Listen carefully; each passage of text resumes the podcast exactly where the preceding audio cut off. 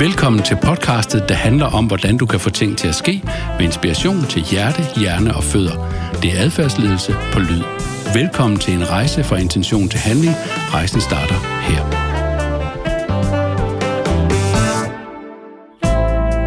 I denne episode af podcastserien Adfærdsledelse på Lyd har jeg i dag den store glæde af at tale med Christina Laksefors Søgaard.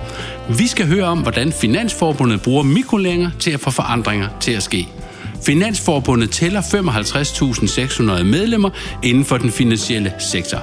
Christina bruger til daglig sin baggrund som antropolog til at forstå adfærd i kontekst og til at designe små universer, der kan hjælpe medlemmerne til at komme godt i gang med læring. Ja, men velkommen til denne episode af Adfærdsledelse på Lyd. I dag har jeg den store glæde at skulle snakke med Christina Laksefors Søgaard, og øh, vi står et rigtig unikt sted her i København, som jeg glæder mig til at høre mere om, hvorfor vi lige præcis står her. Men det vi er sammen om i dag, og det vi skal høre om i dag, det er mikrolæring, og hvordan mikrolæring kan bruges til at få ting til at ske, blandt andet hos medlemmer øh, af Finansforbundet. Øh, men som en introduktion af dig, Christina Laksefors, her, så har jeg jo sådan, at jeg sender en mail, og vi forbereder os øh, til, øh, til vores øh, samtale her i dag. Og du har sådan en dejlig kontant og tør stil, synes jeg, på mail. Øh, jeg skrev til dig øh, Øh, lang øh, teriade af ord frem og tilbage, og så skrev det, jamen det vil jeg rigtig gerne deltage i, og så siger jeg, okay, men vi har jo den her øh, tradition med, at du peger på stedet, den kontekst, vi skal mødes i, som er vigtig for dig i forhold for til at få ting til at ske. Og du var sådan bare helt tør og kontant. Jeg er klar, og vi skal mødes der. Så nu er jeg jo rigtig nysgerrig på, fordi du har faktisk ikke afsløret for mig nu i de mange samtaler, vi har haft op til i dag, hvorfor det er, vi så øh, skal mødes her og hvor det er. Så øh, vil du ikke lige prøve at knytte nogle ord til at sige, hvorfor er det, vi står her, hvor vi står, og hvor står vi? Det vil jeg gerne. Vi står på Vestre Kirkegård. Øh, og grunden til, at vi gør det, jeg var nemlig heller overhovedet ikke i tvivl om, hvad jeg skulle svare. Det var derfor, det blev så kontant. Øh, grunden til, at vi står her, det er fordi, øh, her har jeg min søndags løbeture. Øh, og det er et frirum for mig, og det er også et sted, hvor jeg øh, tænker meget, for det gør jeg, når jeg løber. Øh, og, og det her med, i forhold til hele rammesætningen omkring det her med at få det til at ske, for mig, der er at, at det at få det til at ske, også meget forbundet med egentlig at være væk fra det, man skal have til at ske. Det kan være nogle andre rummer for mig, der er det løb, og det er det at knytte mig selv til de omgivelser, jeg er i, altså i naturen, og også faktisk konkret en kirkegård, hvor man jo egentlig bliver mindet om, at øh, vi har en begrænset tid, og øh, den skal vi bruge, den skal vi bruge godt. Ja, til lytteren kan jeg sige, at vi står ved et rigtig, rigtig smukt øh, sådan et monument her, hvor der står Carpe Diem og Momentum Mori. Og det er jo næsten en, en hilsen til Heidegger, kan man sige også. Altså, at vi låner ligesom livet og væren, låner vi for døden ved, at vi står her. Så en betingelse for at få noget til at ske, det er, at man øh, ihu kommer det, og placere sig steder, hvor der ikke nødvendigvis sker noget. Det er en betingelse for at få det til at ske. Det synes jeg er en, øh, en super øh, spændende åbning på den samtale, vi skal have, Christina. Så, vi skal tale om mikrolæring. Og øh, jeg kunne godt tænke mig, at du lige gav en kort introduktion til det her viden til tiden. Øh, hvad er det egentlig for noget, og hvorfor arbejder Finansforbundet lige præcis med at lave viden til tiden? Hvad er det for noget?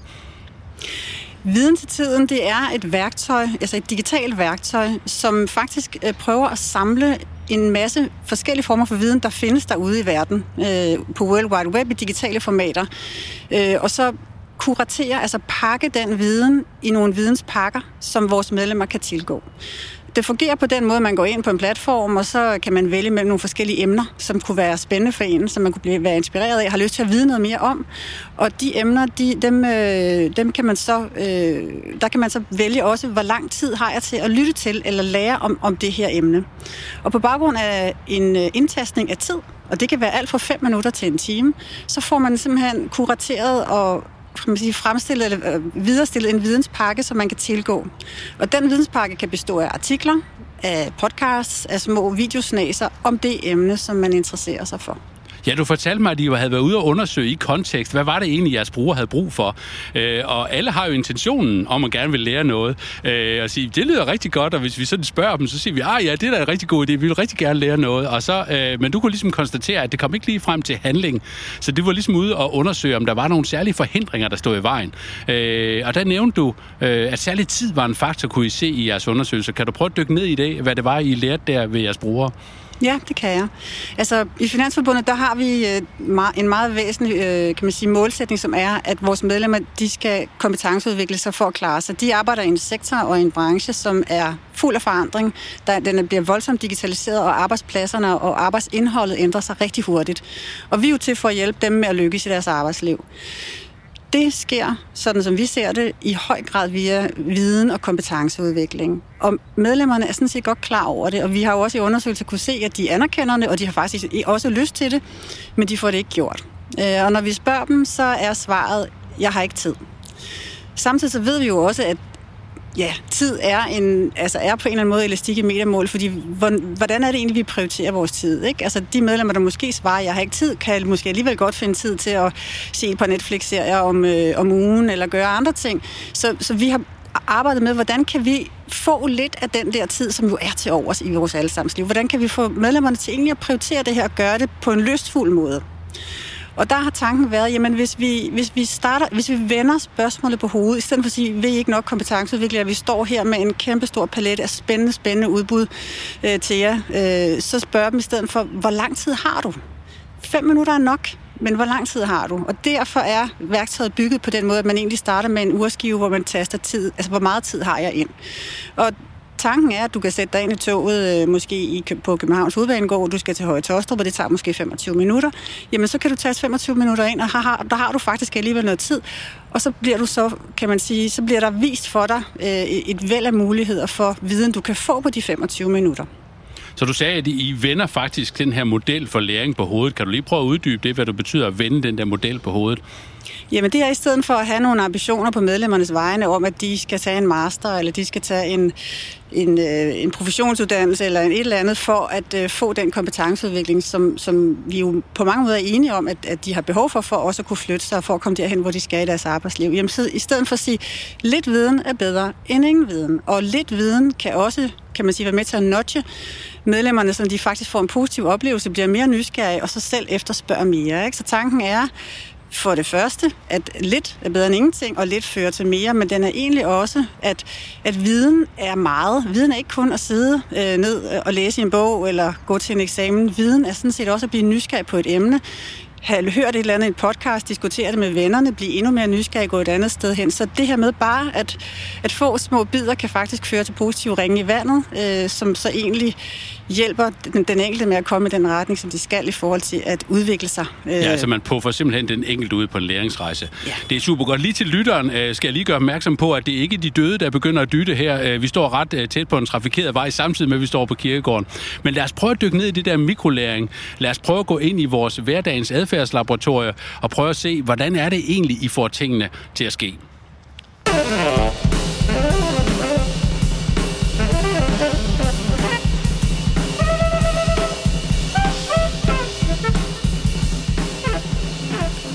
I rum 2 dykker vi ned i adfærden. Det var jo sådan, at vores samtaler, der kom vi egentlig hele tiden tilbage til et spørgsmål, der hed øh, noget om, altså et, hvad er mikrolæring? Men to også, hvad vil det overhovedet sige at lære noget i 2020? Altså, corona har accelereret nogle digitale udviklinger.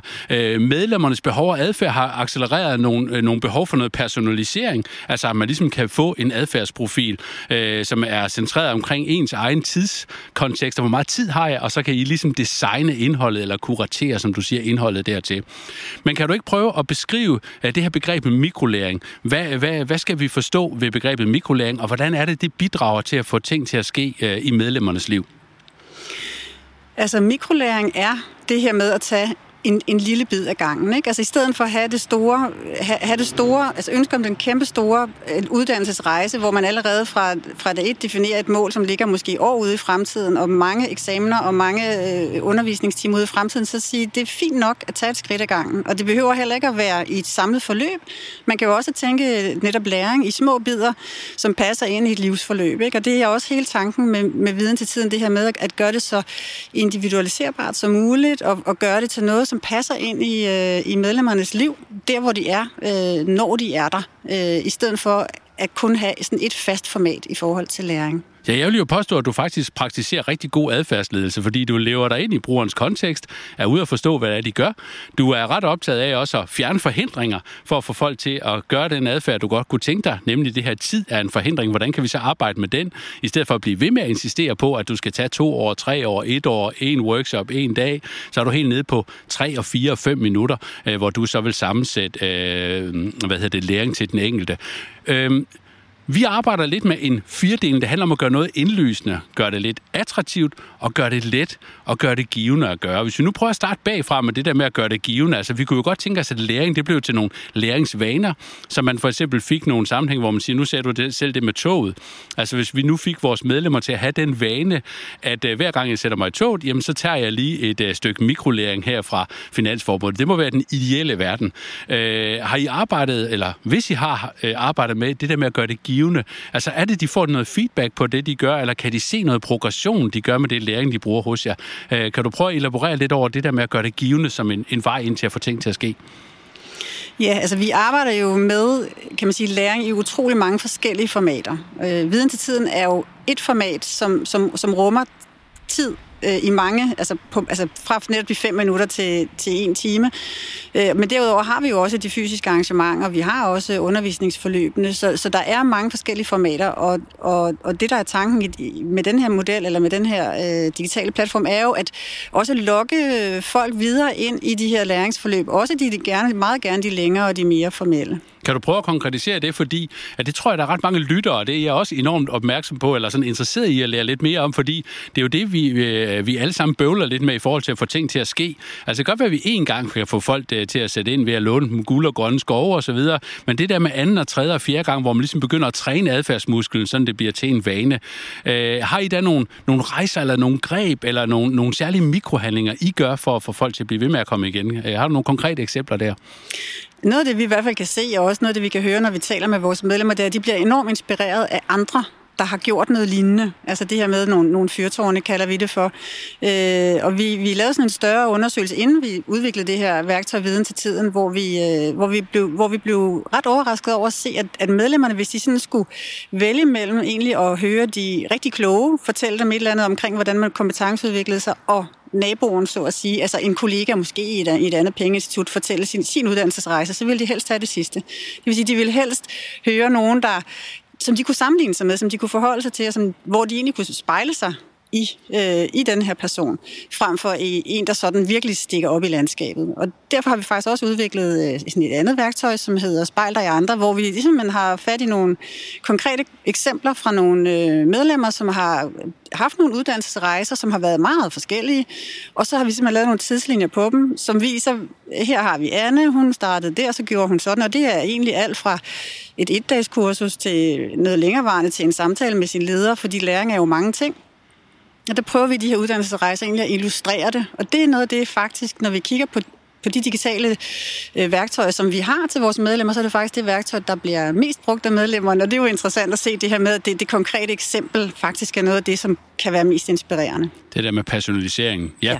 Jamen, øh, helt fantastisk. Altså, inden for læringsteori, der snakker man jo generelt om det der, der hedder kognitiv læring. Altså, skal vi hvad hedder det, lære noget for at kunne noget, over for det, der sådan hedder sådan situeret læring. Altså det vil sige, skal vi gøre noget for at kunne noget? Og det, jeg jo egentlig synes var rigtig interessant som adfærdsleder og adfærdsnørd her, det var jeg meget optaget af det der med, at I jo faktisk næsten laver en blanding med mikrolæring. Altså vi gør noget for at kunne noget, i stedet for at vi først skal lære noget for at kunne noget. Så det er næsten sådan en situeret praksis her. Nu ved jeg godt, at uh, I er i starten af en, en, en større rejse med at effektmåle osv., men, uh, men vi er lidt nysgerrige på her i adfærd adfærdsledelse på lyd og prøve at finde ud af, hvad er det så, der virker?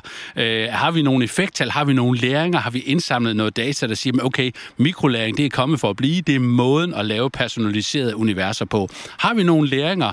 Øh, hvad siger du der, Christina? Altså, det er for tidligt til, at vi kan sige noget helt konkret endnu sådan på data. Øh, vi har jo også selve værktøjet, altså viden til tiden, er også udviklet ud fra sådan en, en øh, mikrolæringstænkning, kan man sige, ikke? hvor vi starter med at lave øh, den her platform, og så kaste den ud til medlemmerne og sige, hvordan er det, de bruger den. Og på baggrund af, hvordan de så bruger den, så udvikler vi øh, videre på den, så vi også selv tager en, vores egen medicin, kan man sige, og laver, får, får egen læring af, hvordan, hvordan den bruges. Noget af det, vi kunne se, da, da vi lige havde øh, lagt vores øh, platform ud her, det var, at der var en del medlemmer, som var inde og kigge på seniorliv altså, og vi har jo lavet et lækkert øh, øh, værktøj her, hvor at vi, man kan gå ind og læse innovation og ledelse og digitalisering og alle mulige lækre ting, men, men der var faktisk rigtig mange, der var inde og læse om seniorliv, altså have fået en videnspakke om seniorliv. Ikke? Og det er jo interessant, fordi man kan godt have nogle antagelser om, at nu står vi med en sektor, der buller der ud af, og, og, og medarbejderne eller medlemmerne har brug for at blive inspireret på, på faglige kompetencer der, og det har de også, det kan vi også se. Men lige der, der ramte vi også ind i, fordi nu, nu var det faktisk tilgængeligt på en nem og og overkommelig måde, at der faktisk var nogen, en del medlemmer, som måske har været i slutningen af deres arbejdsliv, som var nysgerrige på, hvad gør man der? Så det var i hvert fald et eksempel på en overraskelse, ikke? Altså apropos det der med at udvikle sådan et værktøj på baggrund af, hvad der egentlig er med, hvordan det er, medlemmerne bruger det, hvor vi egentlig så, at, at, at de brugte det der på en anden måde, øh, end, end vi lige havde regnet med. Så der var simpelthen noget emergent viden, noget viden, vi ikke havde kunne se foran, som kom ud af konteksten. Og jeg synes også, at det får det hele til at binde sammen. Ikke at øh, når man er senior, så er man allerede på vej på kirkegården, men man kan i hvert fald sige, at det behov, man har for at lære mere med mikrolæring, det handler også noget om at sige, det der rum, som er blevet længere for mange af os jo, altså fra at man går fra arbejde til øh, pensionist, og så øh, desværre der, hvor vi jo ender alle sammen der, hvor vi står nemlig nu øh, på kirkegården, at der er det egentlig, der har vi lyst til at lære, og jeg synes, det er livsbekræftende udgangsreplik, det her med øh, livslang læring gennem mikrolæring, at der faktisk var et behov der. Så det, det er et meget smukt øh, sted at slutte rum 2 af, synes jeg. Og så skal vi bevæge os over i rum 3, hvor vi skal snakke om Christinas få det til at ske liste.